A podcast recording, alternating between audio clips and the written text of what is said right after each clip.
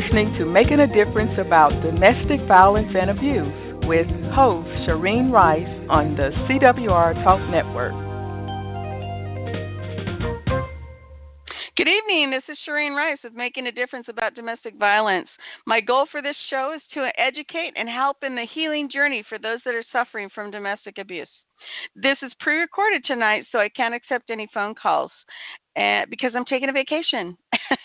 so if you're listening tonight um, and you want to get in touch with me, you can also email me. And let me give that to you Shireen, C-W-R, at gmail.com. Let me spell that out for you S H A R E E N E CWR at gmail.com. I would love to hear from you. I'd like to remind everyone that our show is every Thursday night now at 6 Pacific, 7 Mountain, 8 Central, and of course 9 Eastern.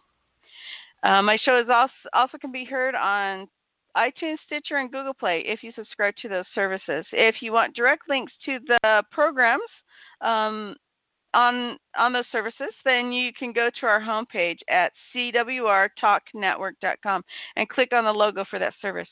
If at any time you are experiencing a trigger by this topic, please call the national hotline of 1 800 799 SAFE or 1 800 799 7233.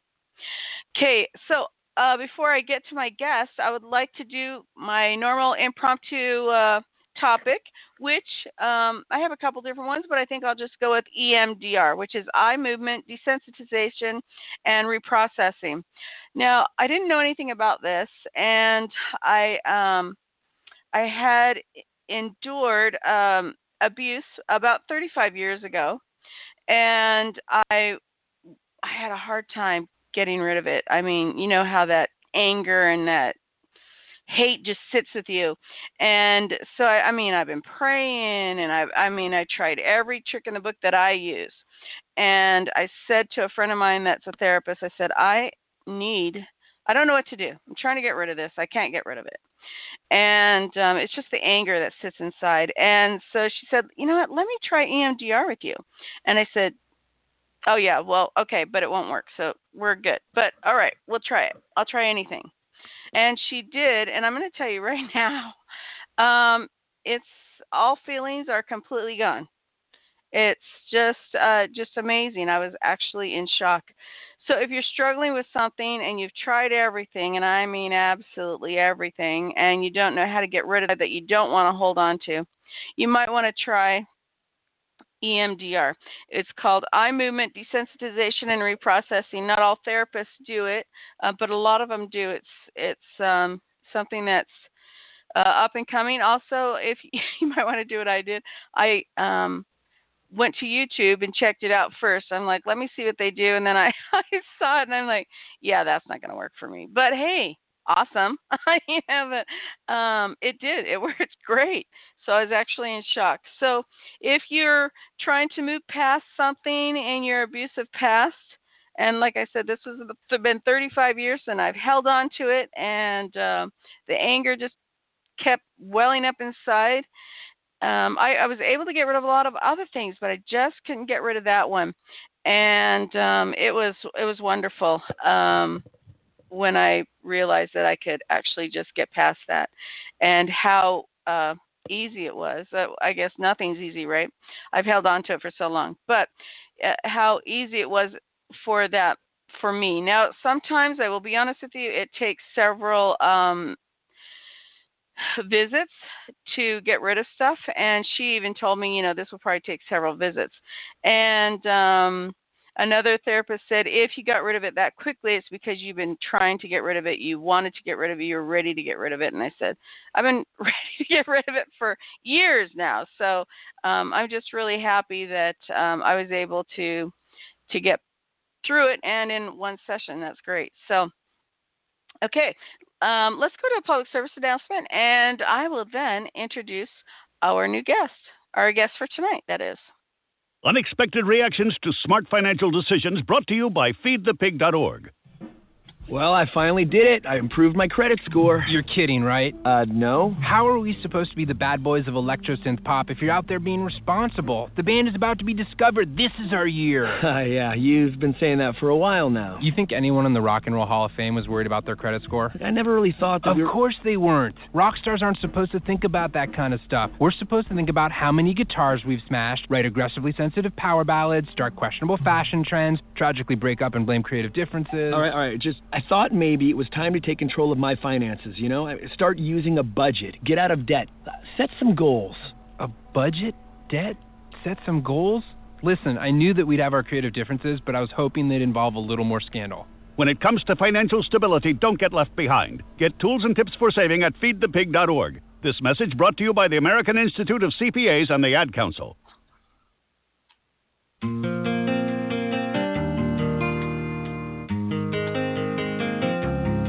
Welcome back to Making a Difference About Domestic Violence and Abuse with your host, Shireen Rice on the CWR Talk Network.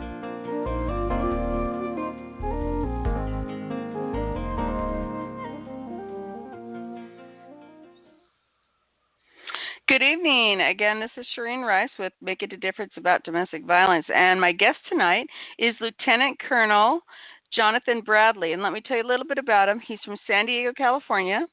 And Johnathon is an uh, is a United States Army veteran and licensed security industrial uh, professional, totaling 15 years experience. Highly analytical, uh, dedicated, intuitive, providing close personal protection and security. Launched in June of 2018, Strategic Services Command Sanctuary Domestic Abuse Protection Team has tasked itself with the goal of being a shield from attack fending off threats or disturbances to domestic abuse victims, and ensure that getting from point A to B is safe. Possessing expertise in emergency, contingency planning and response procedures, executive protection principles and concepts, and threat and vulnerability assessments, Johnathon has been dedicated in protecting victims of domestic abuse in all its forms. He is married to his wife, Marcella, and they have two daughters. Their ages are 12 and 10. And let's welcome Johnathon to our show. Hey, Johnathon. Hello, Johnathon. everyone. Hi. How are you? I'm doing wonderful. How are you? I'm doing excellent. Hey, thank you for being on tonight. And um, first, let's talk a little bit about yourself. Just tell us a little bit about you. Okay. As you all heard, I'm from San Diego, California, born and raised. And uh, after high school, uh, went into the military. And uh, being in the military uh, was a a culmination of of my passion of wanting to always serve and uh, help others and be in uniform.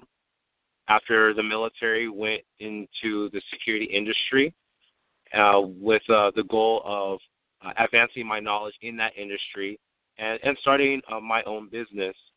Uh, and so, in starting my own business, coming with the understanding that so many individuals have started either uniform security or executive protection, aka bodyguarding. So, what was I going to do?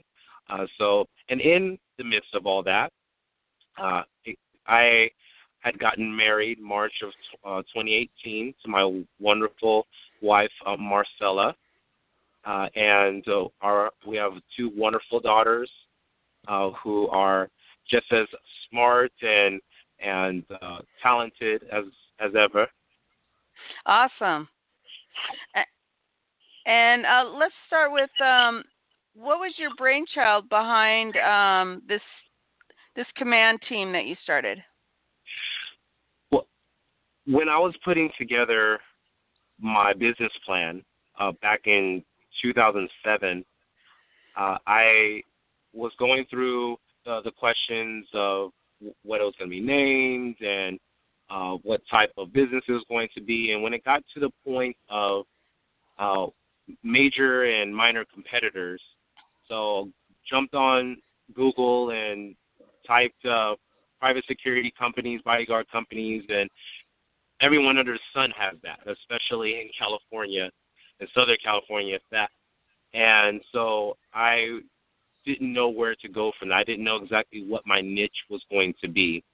Uh, and then a friend of mine uh, at the time said, well, "Why don't you do what you're passionate about, but for the Lord?" And so I had to take a giant step back and think, okay, how is that going to manifest itself? And so it it, it took a a lot of thinking and a lot of note taking and more time to go by for me to to come up with uh, Strategic Services Command uh, and its uh, two components that are within the command. So, so it was so what really launched it was was wanting to, to of course, you know, serve the Lord, and uh, and in doing so, I feel that I'm called to to help people uh, with through protection. You know, as you read, you know, being a shield uh, for them in whatever uh, negative circumstance might come their way. Yeah, that was absolutely amazing what I read, actually. It was rather a mouthful and a lot of um, thought process in just a short couple sentences. Um, I was pretty impressed. Um, so you protect um, DV victims. Um, now, how do you fend off threats, if you will? So our do- domestic violence uh, protection team, uh, their their makeup, if you will, is is similar to what you may uh, find with an executive protection team for a high-profile business person or a celebrity, or even the Secret Service for uh, the president, foreign dignitaries. So, so we we have that uh, security detail that is with uh, the individual or individuals uh, and are with them where wherever they may go, uh, point A to point B, or or if they're going multiple places. Uh, and in in that whole scenario, we have gathered uh, information on uh, on active or possible threats, uh, information on who we are, are protecting. Uh, so if there is, is a, a particular antagonist that is coming against them, then we can use um, uh, ourselves in a uh, lethal or less than lethal or an unarmed scenario, depending upon uh, the threat level and uh, the client's spe- uh, specification. Yeah. And let me ask you this real quick. Did you have anyone that you knew or that was in your family uh, that had domestic violence? Is that one reason why you went that direction, or what was? What are your thoughts on that? Yes, definitely. My mother experienced uh, domestic violence, uh, both uh, physical, mental, emotional, financial, uh, when my sister and I were were young, elementary school age. My my sisters had experienced it uh, in their preteen and, and high school uh, years, uh, and my wife in uh, previous relationships have gone through it, and I, I myself had have gone gone through it gone through it also in uh, previous relationships. So just having that that history and uh, being married to someone that has experienced that for themselves emboldened me even more so to want to uh, to make this happen and to want to do my best to make it so that uh, the others that are going through it don't go through it. And my mother has even shared with me when I brought to her attention about sanctuary that if this type of service was around when she was going through uh, domestic violence, uh, she would have jumped on it because you know is is a needed uh, service to to have. And at the time, she didn't have any help, and she didn't have anyone, and so she would have definitely jumped on it. Yeah, absolutely. And you know, I, I thought there might have been some someone that you knew um, that had a, a DV background or something to that effect because of the fact that people just don't come up with that. Yeah. and um so true. True. Yeah. And I am um I'm impressed that you number one, you wanted to follow the Lord, right? And and then this Yes, came to definitely. your mind. How awesome is that? But like we were speaking earlier, and there aren't any this side of the Mississippi except for two in Texas. And you're right. We need them in every state. We need them in every county. We it it's so needed. I definitely agree. It's like as great as our law enforcement uh, agencies across the, the nation, across the world, uh, rather, uh, are. They they can only do so much. Uh, they don't have uh, personal protection uh, designations or, or duties for scenarios such as domestic abuse, and they they respond. They they take the report, uh, make an arrest uh, if uh, that uh, scenario presents itself.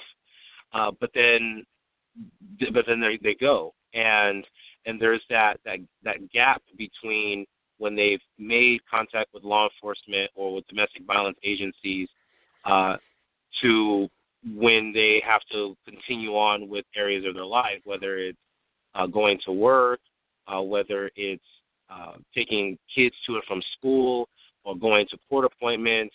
They're doing that uh, more often than not by themselves if they don't have a domestic violence advocate that's also accompanying them. But even even so, even if they were to have another family member, a, a agency advocate, there still is a level of threat that is present, especially if the the the antagonist is uh, out of custody or has not been taken into custody uh, and is just out in the world. You know, stalking still occurs. Uh, excuse me, physical threat is still occurs. So, so the victims need to be able to have uh, a, a agency to have a, a protection service that can be able to accompany them and to truly keep them safe, not to just be present, but to tr- truly keep them safe if they are Right. under threat and work and work alongside with law enforcement. And I continue to stress that uh, that we as a private security company and having this uh, protection team is not outside of the law or outside of the work that law enforcement does. That we interact with law enforcement on a regular basis, uh, keep them apprised to what we're doing. If we need their assistance, we uh, keep in communication with them so they can be able to assist us if uh, a threat is bigger than us or we need a an escort detail or in uh, a courthouse or what have you. So we do work alongside with domestic violence agencies and law enforcement.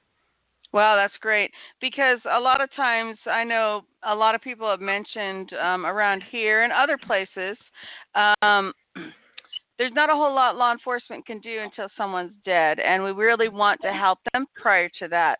Um, a, a friend of mine who works in um, South Carolina uh, said she was interviewed and she had a stack of um, restraining orders, and the interview and the interviewer said, "So, uh, about the restraining orders," and she says, "We call these last will and testament because once you get a restraining Wow. order, yeah, it does not speak volumes. once you get a Mm. restraining order, Yeah. a protective order, anything like that, they don't care. Abusers don't care. They will Yeah. they they don't follow the law. That's why they beat the crap out of them so many times. They don't care because they are invincible. They know exactly what they can say, what they can do, how they can do it without ever getting um, touched.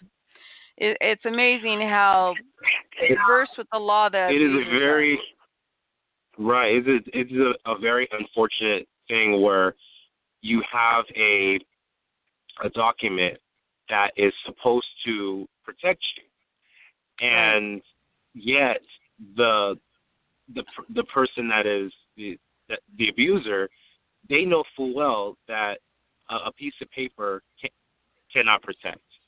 right. The law behind it, yes, but the piece of paper itself is is nothing to the abuser. And so so yeah, so by the time it's like okay, the abuser is breaks into a house or cuts you off on the road or whatever, you know, and then it's like okay, they they've beat you or whatever the unfortunate thing has happened, and then they leave, then it's like, okay, well then oh, I'm going to call the police because I have this restraining order.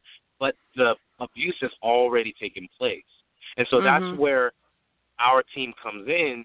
So when we are working with a client and we are aware that a protective order or a restraining order uh, is in place, whether it's temporary or a permanent one, that if the abuser is coming within uh, those parameters that they're not supposed to, that along with law enforcement, we can enforce that restraining order, and you know, and right. we can detain them, subdue them if they are becoming a physical threat. Uh, but at the same time, our team will contact law enforcement and, and have to make that arrest because they're violating the restraining order. And so these, so we want to uh, increase not only the safety of individuals and their longevity, uh, and, but also increase the, or I should say, uh, decrease the opportunity for the abuser to violate uh, restraining orders because they're like, okay, wow, there there is agencies out there that you know could be you know with you know with this particular person or against me. So I you know to have them think twice. Right. Right. This is so interesting um, and so needed. It's just unbelievable that no one's come up with this before now. And um, and you guys are taken care of, or uh, you're financially uh, backed by um, grants and people who want to pay back or pay forward, right? And what's amazing is I would think that it wouldn't be anybody's brainchild unless they had some experience with that and said, hey, you know, that's a need. I'm just shocked that with all the amount of domestic violence that goes on has been discussed as of late, you know, the sexual assaults, domestic violence, the battering, all of that, um, yes. that there isn't more uh, around. I believe that private security companies, they choose not to uh, step into that uh, environment. Uh, I'm sure for the the safety aspect, because as we know, even uh, law enforcement, when they go into a domestic violence situation, uh, there's been law enforcement officers that you know have been assaulted, have been shot, uh, just and they're just responding to a DV call. You know, so I believe right. I believe that private security companies they shy away from uh, wanting to get involved because it's like, okay, you know, I don't want my uh, security officers to to get hurt. It's not really what we should be doing. But ultimately, I believe it's because they don't see the money, and oh. a lot of a lot of companies they if there's if it's uniform, it's like okay, they'll go after commercial contracts, residential contracts, section, aka bodyguarding, They'll go after uh, high profile clients, celebrities, foreign dignitaries. They'll do a lot of uh, overseas work because the money is in these things. Right. And so that's why you have so few that have the heart and the the passion to want to say, you know what, I want to step out in faith and and put this service uh, forth within uh, the whole of my security organization because I want to give back. I want to help uh, right. those that that are forgotten too often. Right. Uh, and so, but we we are the one percent, and that's what I believe. Right, and uh, you, you're right. Uh, DV DVs are the ones that get shoved under the rug. Just ignore them; they'll go away. Or you know, um, they they're not cared about. But you are right. It is uh, it's 33% of all law enforcement are killed um, during uh, DV calls, and so I mean you know they they sign up for this job. They got to know the the the statistics before, right? it's not like it's Yes. a secret that no one's going to be shooting at you if you're a cop. But that being said, you guys go in knowing full well that that's a possibility, and you have experience uh, to take care of the situation. It kind of reminds me of um well, I'm I'm watching a show called uh, Burn Notice right now, and every Oh, time they yeah, get into a heard of that bad show. yeah, every time they get into a bad situation, they know exactly what to do because they've done it over and over and over and over again, right? And um Exactly. same type of thing. Um you guys know what to do. You've been in it. You've been in the military. You know, you've um uh, do you have any law ex law enforcement on your team or just ex military right now? Uh, both. Uh, I have one person working with me who works uh, as a reservist for the San Diego Sheriff's Department. Oh, awesome. So And so they have person- these No, I was just going to say, so each person that uh, that wants to make the decision to uh, to work with the command, it's like I not only vet their uh, tactical experience, whether it's uh, law enforcement or the military or ex- extensive uh, security uh, background, but uh, also well, what is their their mindset, what is uh, their emotional stability, because right. in, inserting yourself in a domestic abuse situation, it's not cut and dry. It's not like okay, you know, uh, one, the, the two, and three. It's like uh, understanding the, the variables, understanding the the emotional uh, impact of what's going on, uh, how there's emotional highs and lows, you know, and being able to have the mental fortitude to be able to uh, adapt uh, in in this environment. Uh, and so I just don't uh, have anyone on the, uh, this particular team. Uh, I just I make sure that they have the experience, and and also if they if they've had domestic violence training from a, a, particular ag- uh, agency, uh, or they've before just been in the environment is key for me uh, to have them on the protection team because they know what to expect. Yeah, and I like how you say the protection team. Awesome. Okay, now in your in the um, bio that I introduced, you indicate that you have a threat and vulnerability vulnerability assessment. What is is that exactly? So we have a assessment. So when we meet with a client, uh, and we are given uh, their their their story, uh, that from from what is transpiring, we are able Mhm. to determine from our our threat level uh, nexus, you know, how high it is. So just like how the United States have Def- DEFCON one, two, three, four, and five, it's like we have a threat level scale. Uh, so we're able to know it's like okay, this uh, this particular client has um, a high, high threat level against them. You know, like imminent threat, or or it's elevated, or it's guarded, uh, and uh, and so we have that for client that we are going to be protecting. We Right. also uh, do we also do threat assessments uh, for uh, domestic uh, violence uh, agencies and um, transitional shelters uh, that want to uh, make sure that their uh, security measures are uh, on par with what they need, uh, or if they need to be uh, improved or something they didn't think of. So we uh, provide those threat assess threat assessments and sec- security assessments to domestic abuse locations as well. And and they probably one of those assessments probably uh, or one of the questions is probably uh, was a gun ever brought into the house? Did he ever use it as a threatening tool and so forth? Has he ever used it on you and so forth? That probably increases the threat level. Yes, definitely. You know, if uh, there are weapons involved, whether it's firearm or whether you know if it's a knife or you know, definitely it's like it, we need to know uh, if there are weapons involved. Uh, and yes, that does increase the threat level.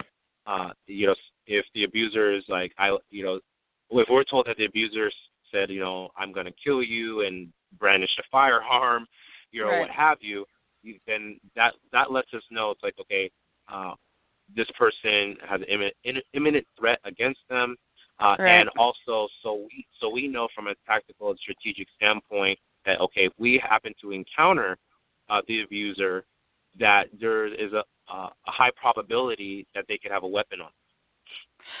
Right.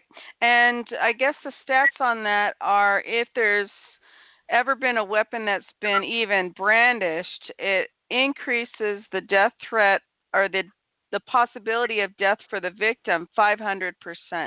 That's absolutely right. Absolutely. Which is scary.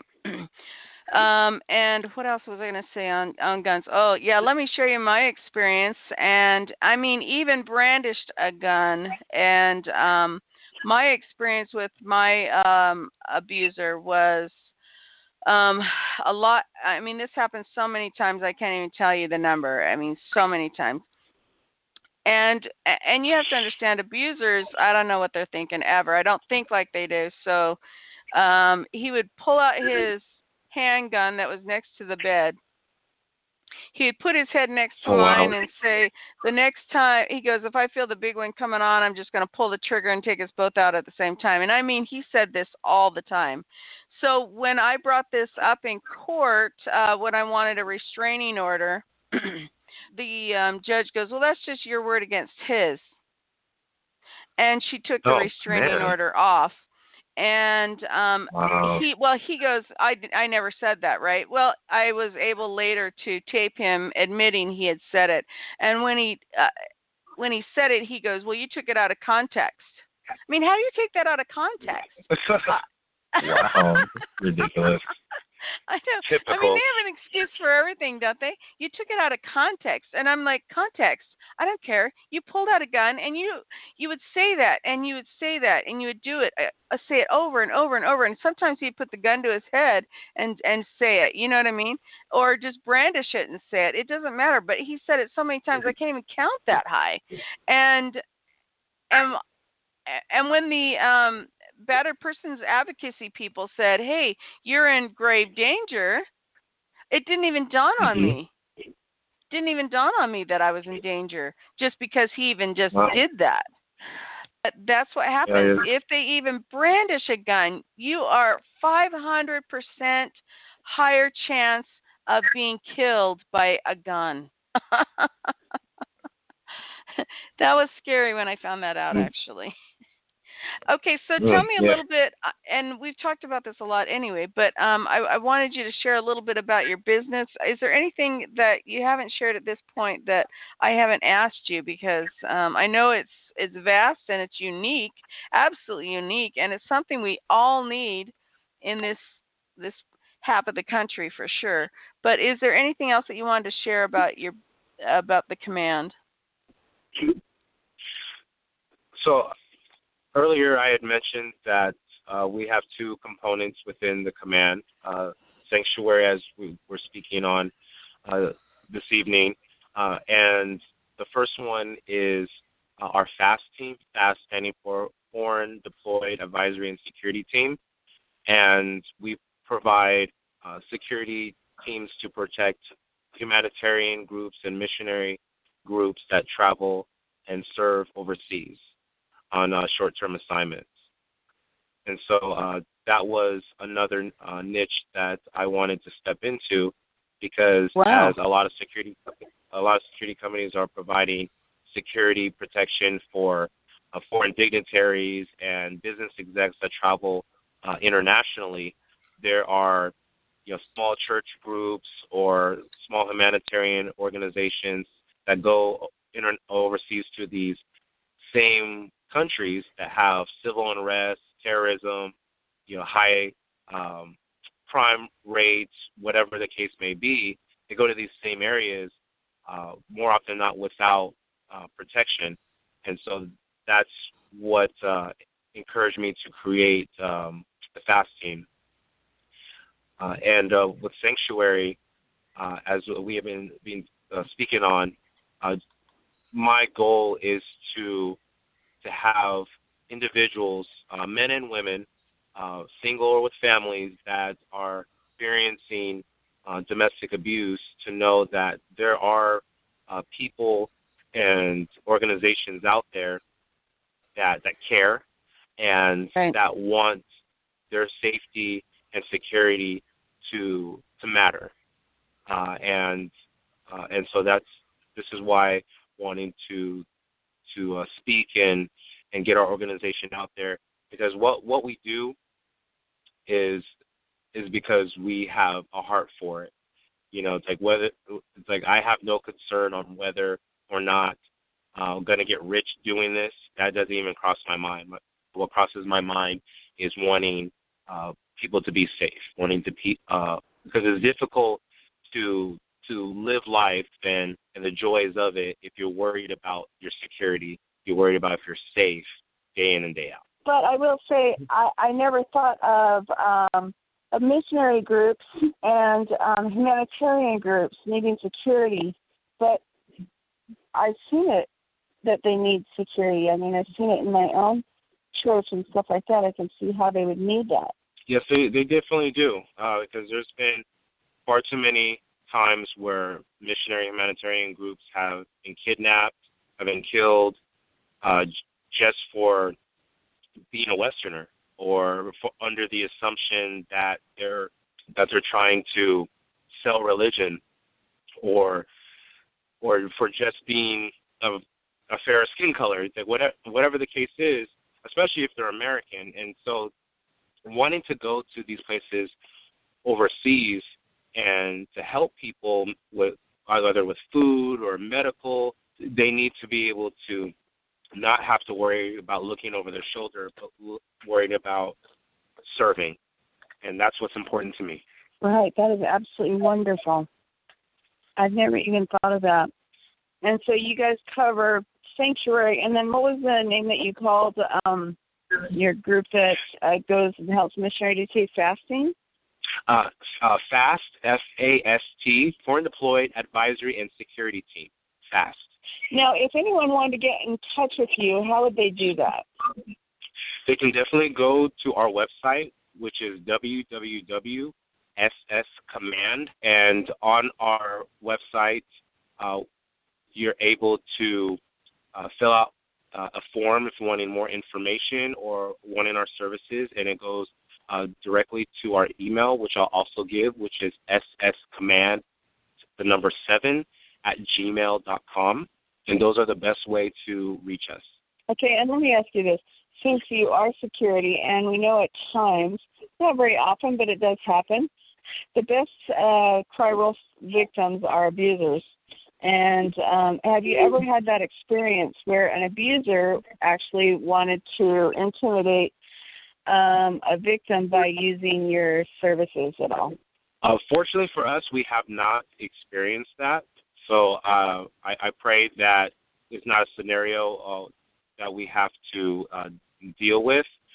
But when we are contacted, uh, there uh, you know, are lengthy questions that, that we ask, and so that we can get an understanding of, of the situation so we know it's like, okay, you know, the individual that's contacting us is uh, someone that, that needs our services, needs our help, uh, as opposed to, okay, is this uh, person just gathering uh, uh, intelligence, if you will, on what we do, or if they've helped, if we've helped a particular person, or where that person is, and so we are able to vet and separate uh, the wheat from the chaff, so to speak.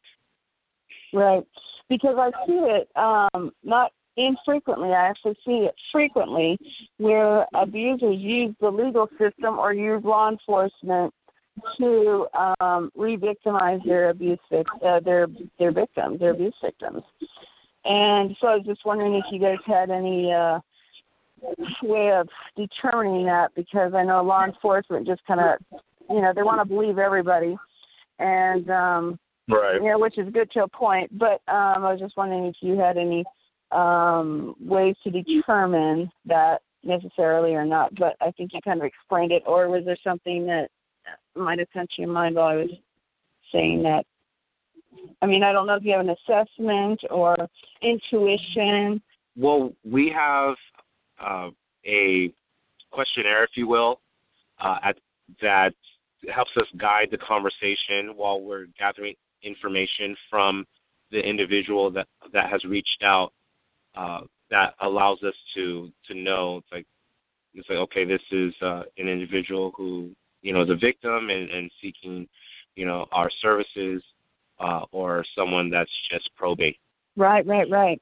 Yeah, in fact, I bet your service is so infrequent on this side of the Mississippi, that is, um, that abusers haven't even figured out how to use that in their for their advantage. But yeah, I'm just so amazed and I'm so excited.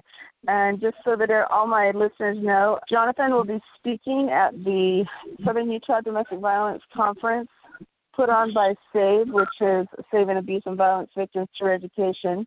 And that'll be held in Ivins, Utah, which is right outside of St. George. I am just so excited to have you. I, I just I just can't believe it. I'm just so excited. And I want you to share everything you have with all of our attendees. It's going to be absolutely great. Do you have yes, anything I, to say I mean, in closing? I am very excited uh, for the conference. I look forward to meeting uh, each and every person and answering um, any and all questions and uh, being able to uh, put forth uh, our organization and what we do. And I appreciate being uh, on the, the radio show tonight, and I am just excited to be able for our organization to to, to help and, and keep people safe. And uh, my my motto uh, for the go with is uh, stay strong and courageous. It comes from Joshua 1 9 uh, to stay strong and, and courageous. And, and, that is what I encourage everyone to do, and that's what our organization strives to do as well. Uh, that is absolutely wonderful. And I'm glad that you brought the scriptures into it. Just before you leave, I want to share with everybody um, exactly how we met. It was actually on, was it a, a BTS site? It was, wasn't it? On a break yes, assignment site? Um, I love Break the Silence Against Domestic Violence. If you ever have any, if you want to ever look that up, that's a great organization. I love them to death. I've been to their retreats. They're amazing people. And he was on one of their Facebooks, and I was talking about something. I don't even remember what it was. And you said, "Hey, Serene, I, I, I'm not sure if we can match up, but I, I would like to talk to you about what you do. I think we can work together." And I'm like, "If you're domestic violence, I can." Work you into something because I'm always looking for people to help or to be able to uh, refer people to different things like that. I, I love referring them to BTS um, retreats and stuff like that, and I will love to refer them to you as well. And I just wish I'm in Utah, and I wish we had some in Utah. So I'm going to be pushing this issue until someone picks it up because I think it's an absolute great great, great organization. I agree. I think that'd be great. Yeah. I just wish it was all over the the West because it's so definitely needed. I mean, I can't tell you how many women would feel so secure if they had anything like that for sure to to keep them safe. And uh, unfortunately, like I said, you know, law enforcement can't be called in on every little thing. They just don't have the manpower. And um so right a private security group would absolutely be um, a godsend, actually. And um, and you said that you work with uh, you work hand in hand with law enforcement. Is that correct? Yes, we do.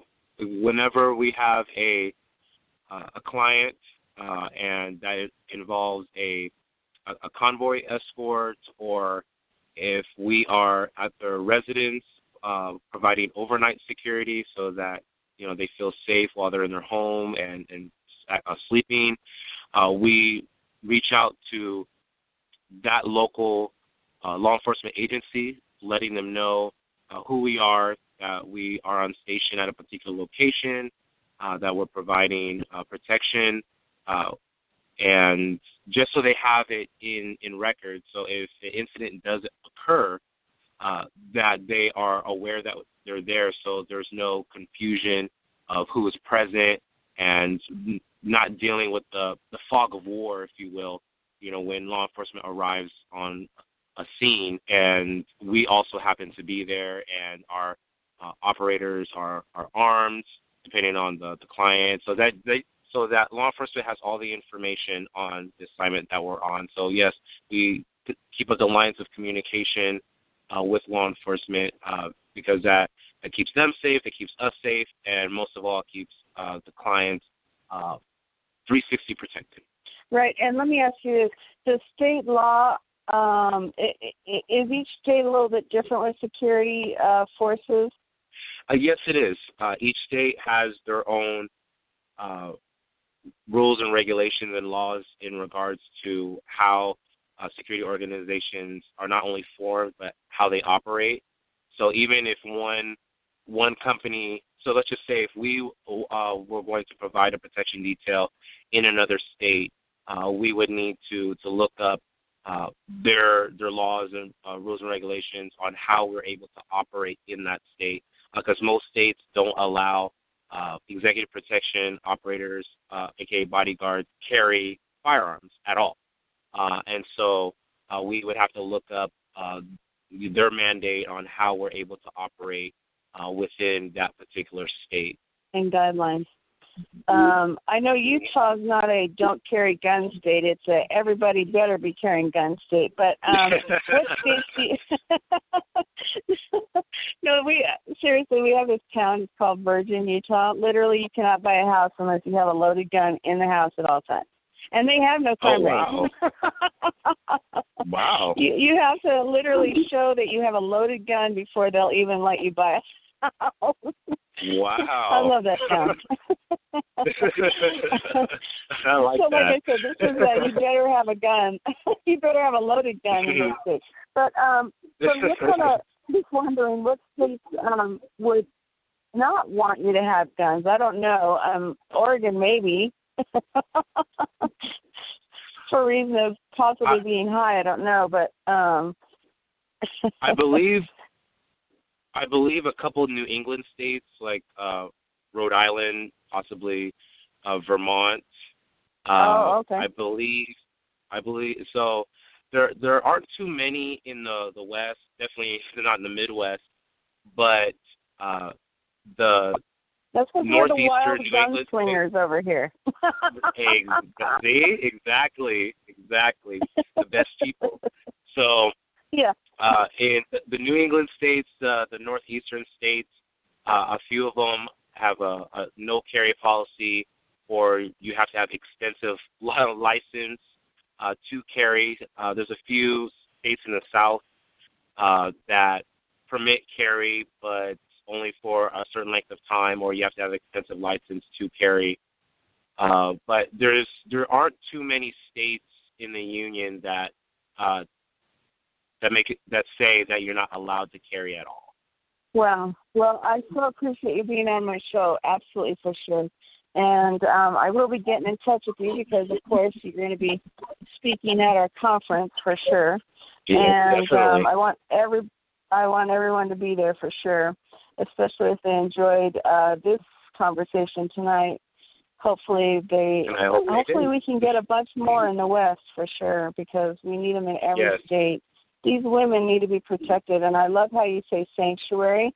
These women need sanctuaries. They need sanctuaries from all the threats and the manipulation. That's the worst part is, is the threats yes. and the constant threats. And I, as you probably know, um, when a victim either is trying to leave or leave, that's when 72% of all the DV deaths occur is when they after they've left or as they're trying to leave, and and that's when you guys are needed. I completely agree. Completely agree. We need we need more. So hopefully Absolutely. this uh, sparks something, you know, and uh, more uh, organizations, more security companies start stepping uh, out in faith, uh, like I mentioned earlier, and, and wanting to, to help. Thank you so much again for coming on my show, and um, I will get with you a little bit later to um, solidify a bunch of other things for the conference. Okay, sounds great. I look forward to it. Thank you, Johnathon. Thank you. Have a good night. You too. Okay, in closing, I just want to add um, a few more things. I absolutely want to thank Johnathon Bradley for coming on tonight and joining us, sharing with us what he does and how he helps DV victims and survivors. Um, he, like I said, he'll be joining um, my SAVE team at the Southern Utah Domestic Violence Conference, June 7th and 8th. You can look that up through savve.org, or um, you can also look up our website through uh, dvaconference.org, and uh, you can find it that way. Both uh, find it both ways. Uh, other things uh, that might be of interest to um, you is um, Prince will be having Stan Tate. I don't know if you know who he is, but he's a long range uh, world champion uh, shooter, and um, he's won several championships. The world championship is among his highest, of course. Thank you for listening tonight, and I pray that you have an excellent night, and please stay safe. Good night.